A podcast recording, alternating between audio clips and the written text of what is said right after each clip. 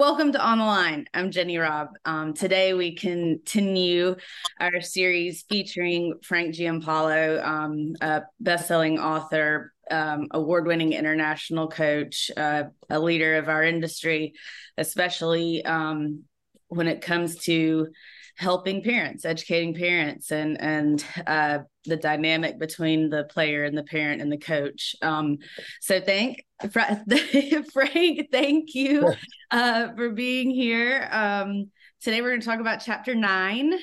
Very excited about chapter nine.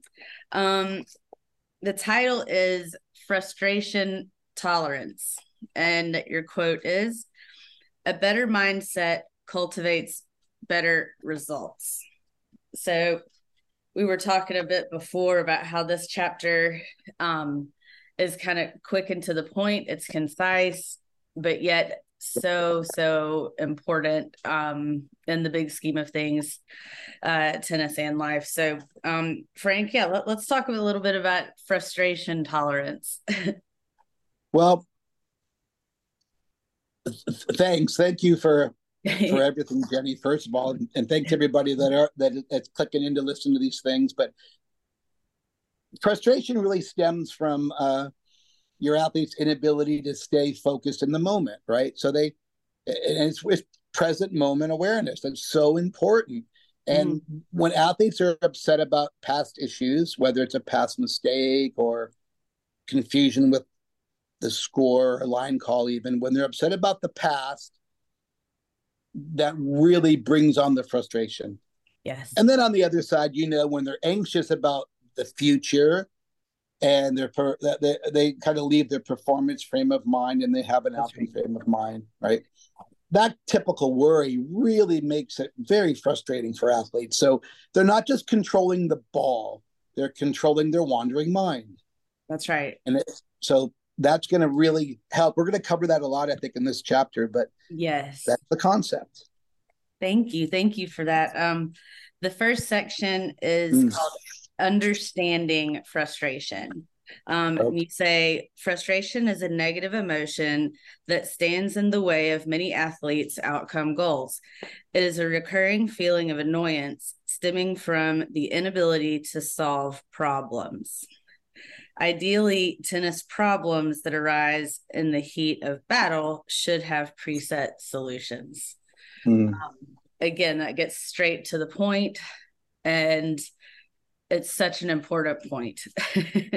we all have, yeah. we all get frustrated. yeah. Yeah. I mean, everybody, you know, so, so these are, um, you know, I love that we start with just understanding what, understanding what it is. Um, yeah Right on. So, so understanding frustration. Um, you go on to say the ability to deal with frustration is known as frustration tolerance. Um, a low frustration tolerance doesn't have to be permanent. And I think that's really important because um, you, you made the point that if someone um, is easily frustrated for, for whatever the trigger may be, um, you can rewire that. It doesn't mean that that player or parent um, or coach, for that matter, it doesn't mean that you have to stay that way. This is something that you can train. You know, yes. and, that's so important. Um, so let's see. Yeah, you say a low frustration tolerance doesn't have to be permanent. Um, right on. So, so talk a little bit about how if someone comes to you and they have a very low uh, frustration tolerance, um, how do you start to retrain that thinking? Yeah, no, it's a great question. And uh, to me, I would start with trying to identify what are their reoccurring nightmares, which is what is frustrating them week in, week out at tournaments, right? So I would have athletes start even before my first session with sending me match notes. And we used to call them match logs back in the day, mm-hmm. but this is where they just, after every match of the tournament, right, they write down three things they did well, three things that they didn't do well. Mm-hmm. And then maybe they played three or four matches in the weekend. Main draw, second draw. So three or four matches. So they have like three or four different notes, and they're going to text that to me or whoever their mental coach is, right? Mm-hmm. And uh, then we start to work on like presetting their software solutions. Mm-hmm. And so obviously we know that tennis coaches on court are really trying hard to preset habits with stroke production, cleaner yeah. stroke habits. Mm-hmm.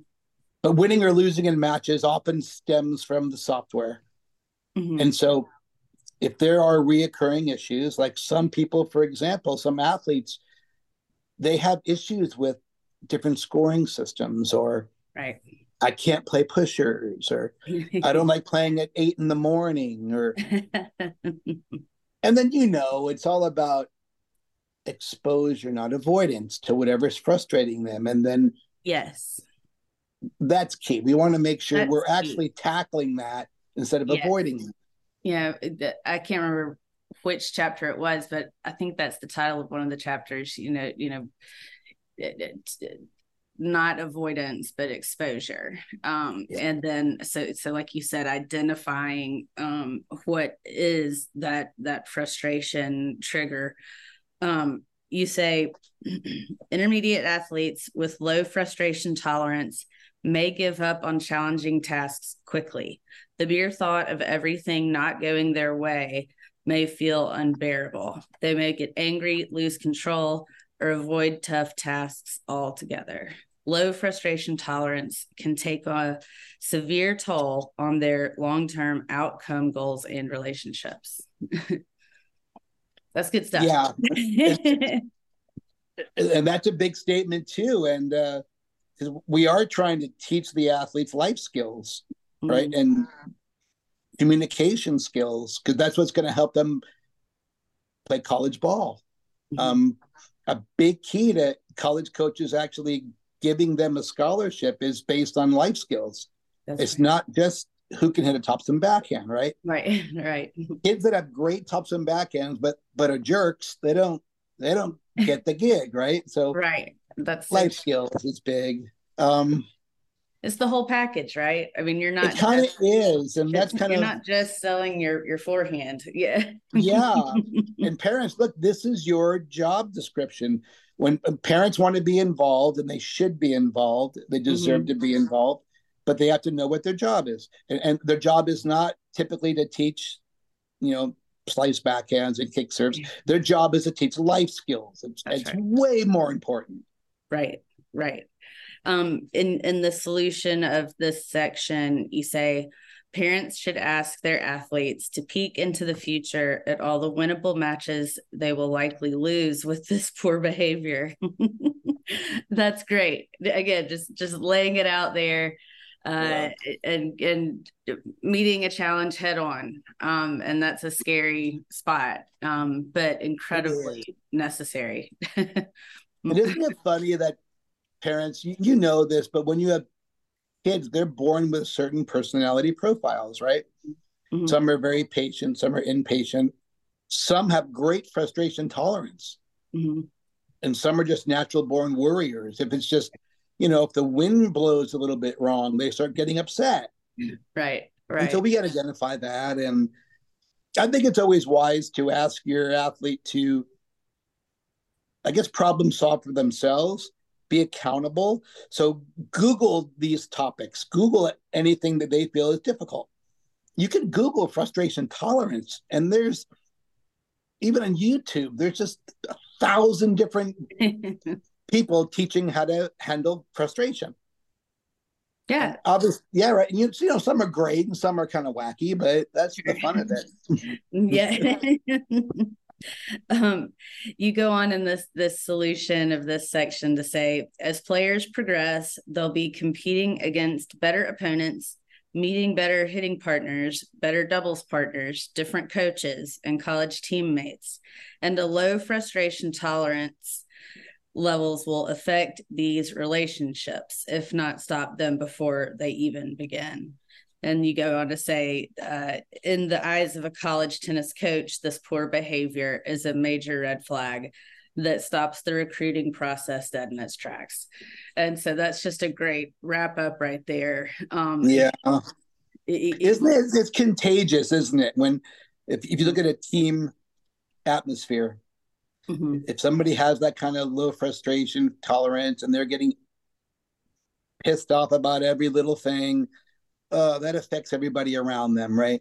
Mm-hmm. Mm-hmm. Um, anyway, I mean, I I, I remember a, a, doubles partner, um, a mixed doubles partner that I had, and um, great player. We played well together. Our our playing styles really meshed. We do kind of each other's uh, tendencies and and uh, but he would get so down on himself, not down on me, but down on himself and hard on himself and kind of stomp around a little bit. And it made me so uncomfortable. And yeah. now our energy is not in sync at all, you know, and, yeah. I'm kind of walking on eggshells a little bit. I don't, I, you know, and it's it is hard. So so especially you know the dynamics between doubles partners or players and coaches or players and teammates um that frustration level it it it, it it's part of your identity as a person yep. this player. You know yeah. oh that guy he gets so mad you know if you can get him cranked up you're good. You know, kind of a right. It, and isn't it isn't it true too that we, we see this often parents and, and athletes say we need to get more up matches or better matches and those stronger competitors are not going to play with a negative nancy. Right right. They're like uh, i don't want to be around here. Yeah. Even if you have a great game right. They'll veto it. So anyway absolutely. that's an important chapter i think. I'm very proud of myself you know for that one. I thought yeah yeah absolutely. Um so the next section so the first section was understanding frustration. Mm. and then so this section is managing frustration. So after we've identified and and sort of understand uh, what's happening then we need to manage it um, and you say taming anger and frustration can be challenging, especially if you and your athlete believe competitive tennis should be fair. tennis often isn't fair. When faced with an opponent who makes bad calls, is your athlete able to manage the situation with maturity? Does the one point drama spiral into 20 minutes of unfocused frustration? so again bringing this point up um, it's the natural thing. If you we identify it we're starting to understand it. Now what do we do what do we do with it? How do we manage yeah. it? Um, yeah. you uh, you have an analogy here about a, a poisonous snake that oh. bites you. And did you die from the bite? Uh, you know the answer is no the venom uh, basically is what, what kills you but so so let's talk about this idea of taming anger and frustration. That's how you start this section. Mm. And that idea of thinking that competitive tennis should be fair and it is often not fair. Um, and that could be like you were just saying before, you know, what time of day, you know, you don't like playing at eight in the morning or yes. the, the, all the different things that, you know, the wind is blowing which way, but um, yeah. So let's talk a little bit about, about how, how to face that opponent. So again, it's, it goes back to, to a theme of handling adversity and, and yeah. it, it goes right into, you know do you just get frustrated right away? And what do you do with that frustration? Yeah. Um, so talk a little bit tell us about uh how managing frustration you say it starts with monitoring it. Makes sense. Yeah and i think it's important too for parents that have these conversations with their athletes. And one of the conversations is what is really in your control and we know that the outcome of matches is not 100% in your control right. they can influence like influence the, the outcome but mm-hmm. you don't you know you don't have control over who you play in the draw. You might have to play the number one seed first round. Right. And that makes a difference. You could get you could play three toads in a row. Now you're in the semifinals. Right. And there's luck too. There's positive luck that goes into this. Um, but I think a big key though that we have to kind of educate the parents to talk to their kids about is that we all have mental habits, mm-hmm. not just stroke motor program habits, mm-hmm. like a bad toss on their serve or something, but we all have mental habits. And we have to figure out what are our negative mental habits. And then we have to give ourselves permission that it's going to take a little bit of time to, you know, deconstruct those mental habits. So one of them might be the nickname with sports psychology is ants, so automatic negative thoughts. Okay. Start with spotting how many times your athlete has has ants in a pra- in a match, a practice match or a real match. So mm-hmm. parents can chart this. They can just use their phone and and take notes. Okay, my kid had negative automatic responses 14 times in this match. And now we have to start to obviously take that number and reduce it, right? You know. Yep. You you say in the solution uh, part of this section, when temper flares, ask your child to replace focusing on the problem with focusing on the solution. And so, like you said, that that training the mind and and people will respond to it differently depending on their their personality profile um, and tendencies in in the reactions like you said what is that automatic response? Um yeah. you know like a default setting like what what is what is your default setting? Um yes. can we, can we how do we reboot it? Yeah. Right on. Um so this this takes us into the next section which is desensitizing sorry that was a tough one to say desensitizing to hardships. Oh yes. And again this in the bigger picture of life skills is is so huge. Um being sensitive is important in some ways but we also don't need sensitivity to then become a hindrance. Yeah. Um, and yeah. so that's that's sort of when I read this, the desensitizing to hardships, I was like, ooh, yeah, that's good. And you say the ugly truth is that there's unfair scheduling, gamesmanship, jealousy, and pettiness in the junior tennis scene, and parents and players need to be desensitized to it. Um, that's that's big. That's really big. yes, it's it's a really different mindset that the top players have. And look even as adults we're we're, we're wired to seek what's comfortable.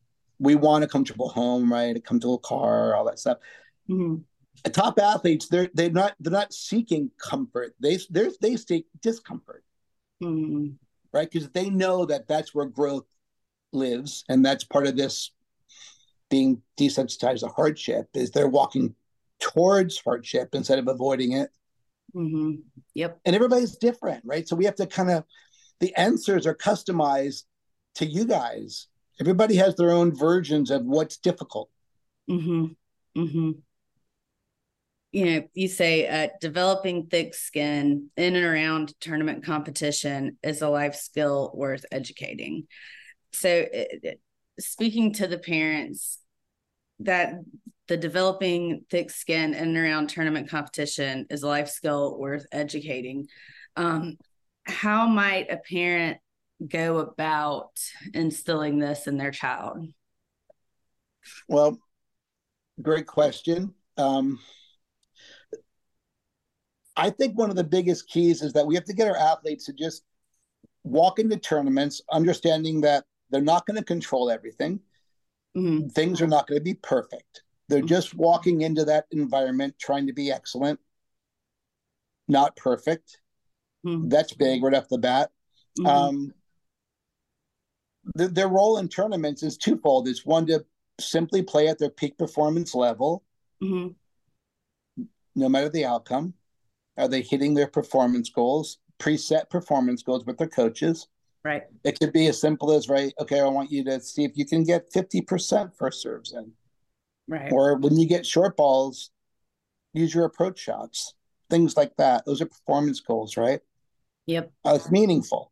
Um, and we want our we want our kids to have this the wonderful trait of you know stronger frustration tolerance mm-hmm. that's how they're going to handle the world later anyway so exactly. handling it and, and and parents from your side one of the keys is don't be a helicopter parent and solve all their problems for them right i was at a tournament last week and i think i asked the the 14 year old girl i asked this young lady probably 10 questions. The dad interrupted and answered all 10. And wow. you know how that is. And she's he, mm-hmm. he's teaching her that she's not capable of solving her own problems. Right. And that's probably not a great way to desensitize her to hardships, right? Right, right. Um in in the solution section, uh, you say if a bit of maturity and confidence is what your athlete needs, enroll them in other competitive sports when mm. I read that, it, it really stopped me for a minute and and I was like, I am so glad that you said this. Uh, it's so true. And it's I don't think it's um emphasized enough. Uh, you know, we could talk for ages about early specialization and you know, mm. it can lead to the the overuse injuries and burnout and all those things. But I love that you say you know, enroll them in do another sport. Get that yeah. exposure. I mean, it's great. You say playing different sports exposes and helps develop the mental toughness, athleticism, life skills, and character traits junior tennis players need. And that's just, it's so true.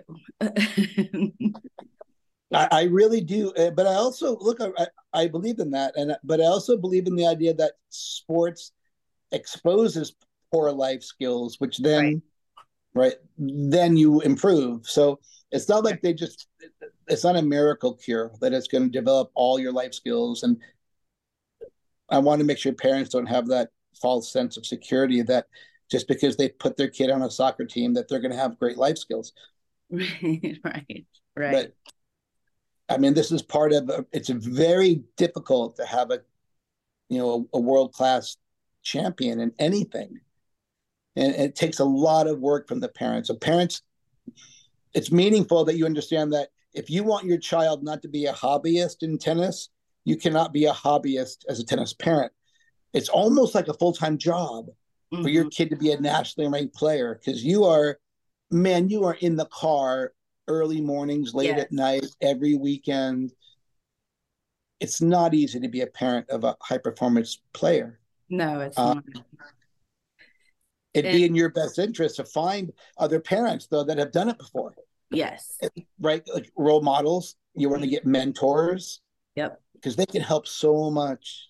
Definitely definitely it's it's a hard journey um mm-hmm. and it's even harder if you try to go it alone. um, we all need a little help. yeah. um, you say athletes need exposure, not avoidance, when it comes to finding solutions under fire. Sports bring hardship before the trophies. Being a multi sport athlete desensitizes your athlete to the dramas found in competition that is such a great sentence. You know, being a multi sport athlete desensitizes your athlete to the dramas found in competition. Yeah, because there's gonna be drama. hey, do you remember when we did um there was a Davis Cup there, I think in Birmingham mm-hmm. a couple years ago. Mm-hmm. And behind the tennis bleachers there was a basketball hoop and but I was back there one morning and the tennis players were shooting hoops. So this is like Stevie Johnson and Querrey yep. and yep. Johnny Isner. And mm-hmm. it was a fun event. I appreciate it that you invited me down because two of those players were kids I taught. So that, I taught Querrey yeah. and Johnson. So it was a fun Davis Cup for me. But anyway, so back behind this the bleachers, these guys were all shooting three three pointers and dunking and they're amazing athletes and, and not just tennis. Right, right. I remember, um, gosh, this is in the 90 something, but um, it was during the US Open and uh, they had Agassi. Um, this is when the Mets field Shea Stadium was still right there. You know, it's no longer there, but but uh so we go over and um they're playing like home run derby. and Agassi is just like I mean the I don't remember who was pitching or whatever, but Agassi was just ripping, you know, over in the baseball field, over in the Shea Stadium, and it yeah. was just one of the coolest things. Um, which is interesting as you know because they're they're uh, closer to you, but uh, his son um, is a great baseball player. Yes. It, does he play for USC? One of those? Yeah, I think so. I think he does. Yeah, and so it just reminded me of of watching the guys in Agassi playing home run derby. It was like right there was rain said there was no tennis, so they were all playing playing baseball and Shea. They're competitive people, aren't they? yes, yes. And and that also too, we talk about confidence. And so you can gain confidence when you're playing another sport. And again, giving yourself notice that I am an athlete. I can do these things, you know, appreciation of of whatever innate ability there is and then and then how you know how to to use your athleticism. So I think it can be so important to the psyche um to to be able to do that shoot some hoops go you know swing the bat have some yeah get, right. That's that leads to the idea that tennis parents can really really help develop general athleticism. Yes. Right? Because that's that's lacking big time in yes. in tennis now. Absolutely. most kids get so locked into tennis academies and clinics and yep. they're not really great athletes. That's right and so developing athleticism having that foundation is is incredibly yeah. important. I mean health wise like we mentioned earlier uh you know doing one thing it's like going back to baseball i think they have a limit um on how many pitches a, a youth oh. a youth player can yes. Like did they have like a number of pitches rule or something. And yeah. it's it's because you do need to develop uh, as a full athlete, not just a tennis specific athlete, which is also important. But yep. you can't have one without the other and be successful. Yeah. So, yeah. um, a, a, really, really important point there um, to bring in the playing other sports, getting that other experience. Um, and it only makes things better. yeah. Um, so the next section is did you win? yeah. um, you, you say parents need to replace an outcome obsession with improvement questions like did you perform well today yeah i mean if a kid's getting in the car after practice and you whether it was practice sets or practice matches like you say in the book you know did you win let's replace that question with you know how'd you play? Yes. Um it, you know it doesn't have to be hard. It just takes a little bit of again training thinking as the parent and the child. So so yes. hand in hand.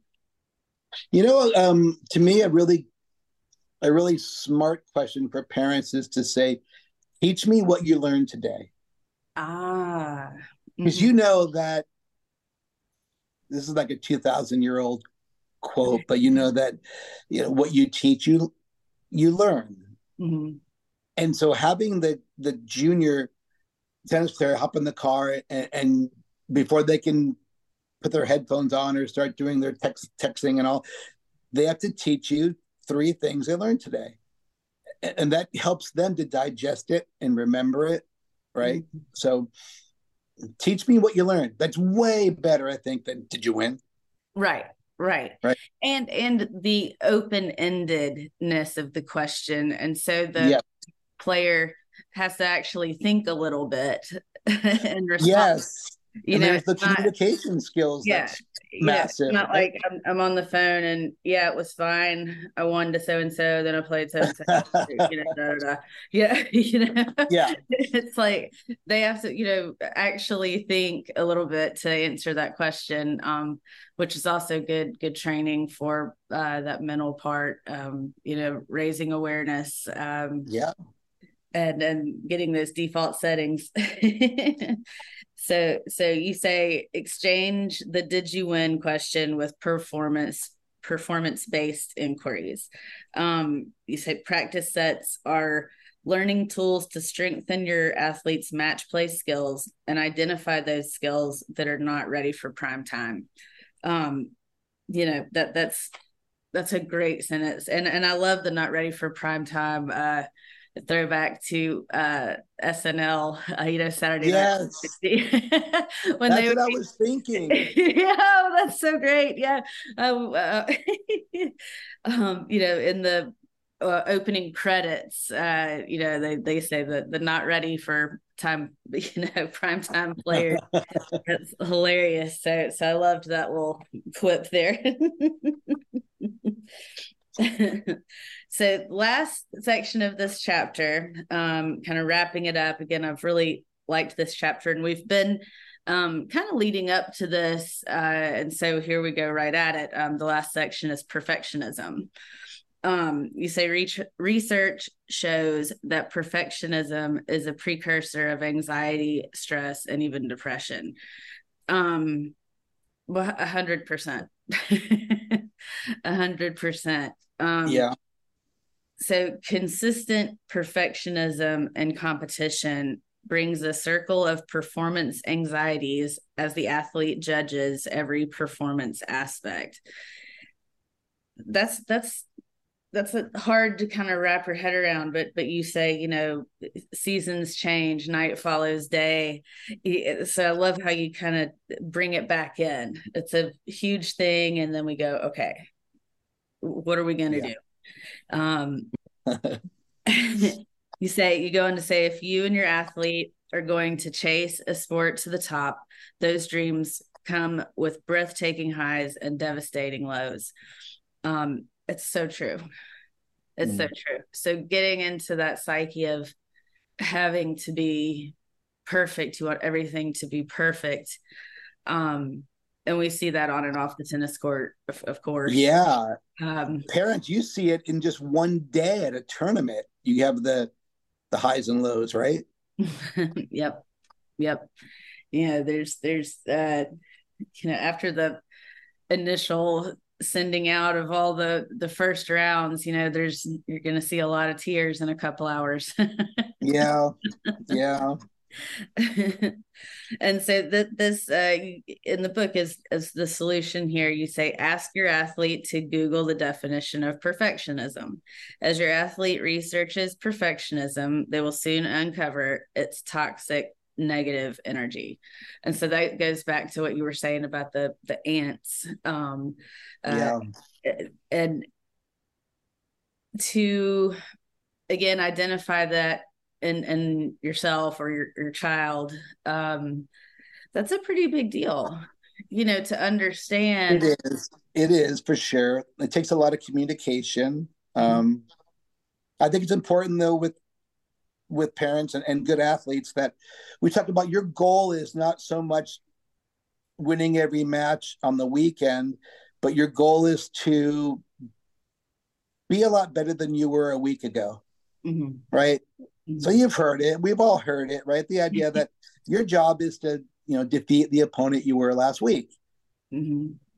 and that's what the parent should be talking about um, understanding i think too that it's absolutely essential that they just try to they try to play excellent not perfect right they allow the little wiggle room especially if you're a disruptor like grinders they they kind of they don't care about hitting winners they just want to make the other person self-destruct um, but if you're more of a disruptive tennis player you are going to make errors Mhm.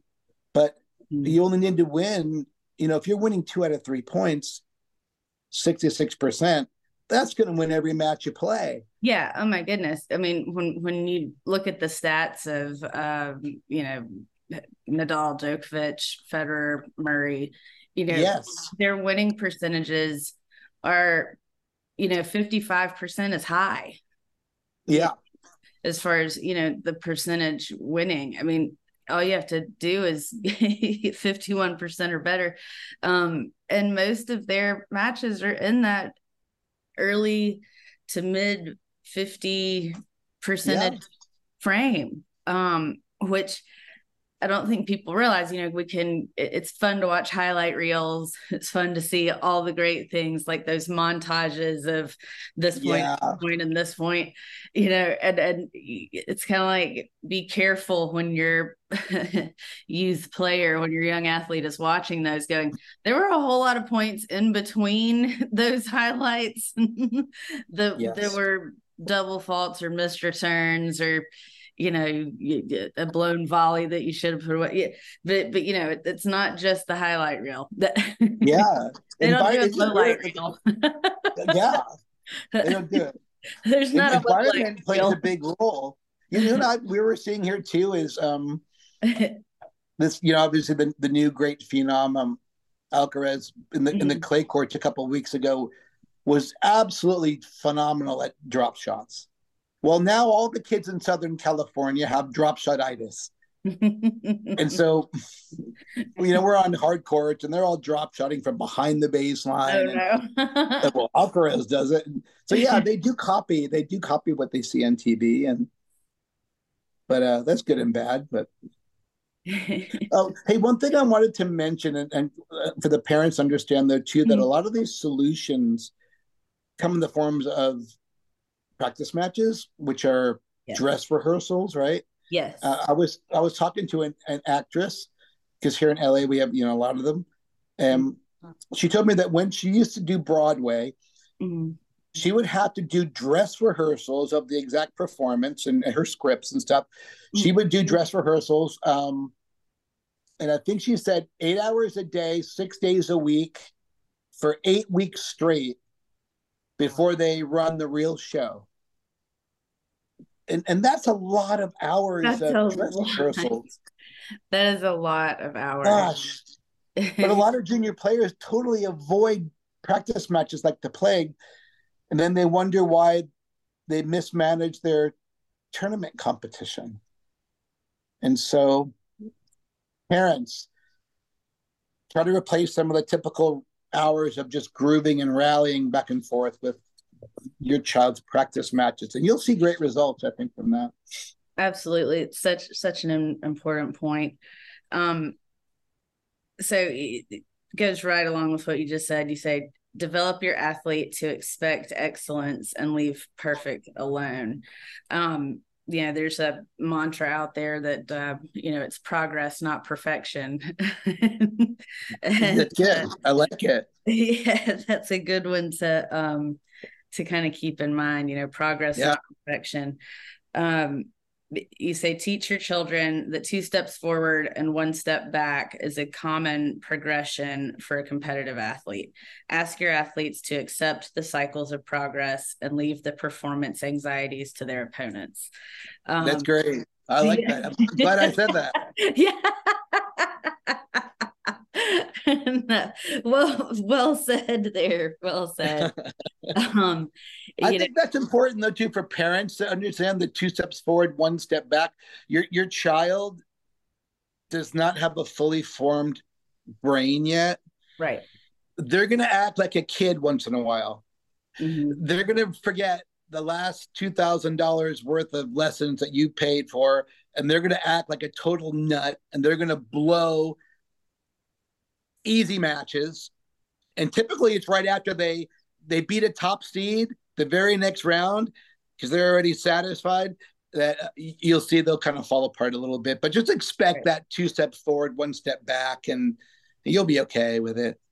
Yep, and it, it's an idea we've touched on before that you know.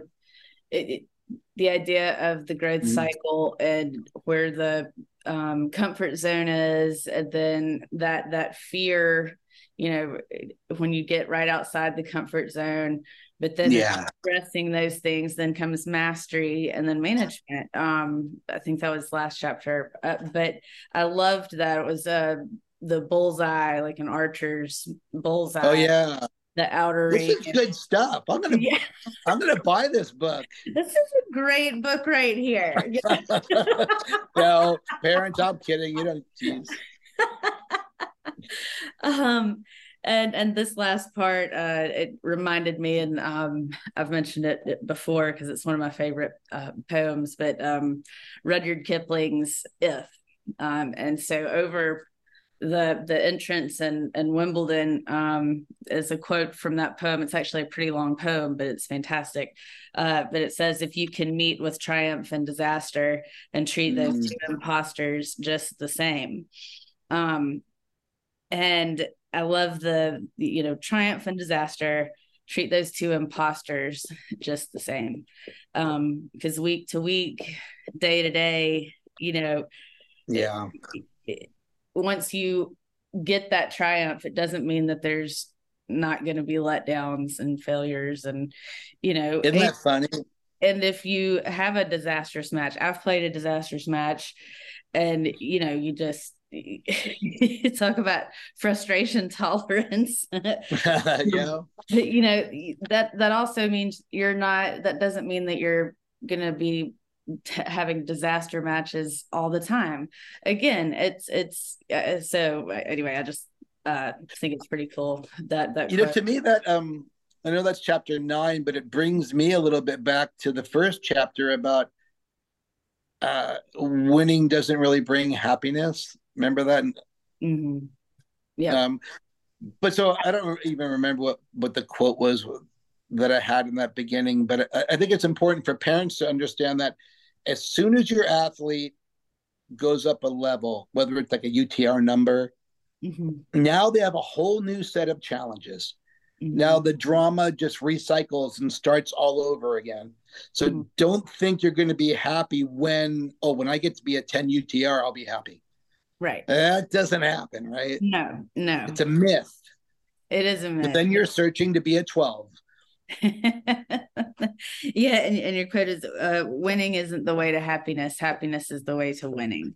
That was it. yes, that's that that's that's chapter one, nurturing happiness, um, which was you know the beautiful place to start the book in this journey. Um, so yeah chapter nine. That's thank you. Thank you. This is um, really really great stuff. Um, again uh, for those of you if you're just joining us we are going through uh, the psychology of t- tennis parenting by our dear friend frank giampaolo um, thank you for sharing your knowledge. Thank you for your time. Um, we look forward to chapter 10 yeah beautiful. And parents keep on keep on reaching out. We uh we appreciate it Yes, yes, definitely. All right. We'll see y'all next time.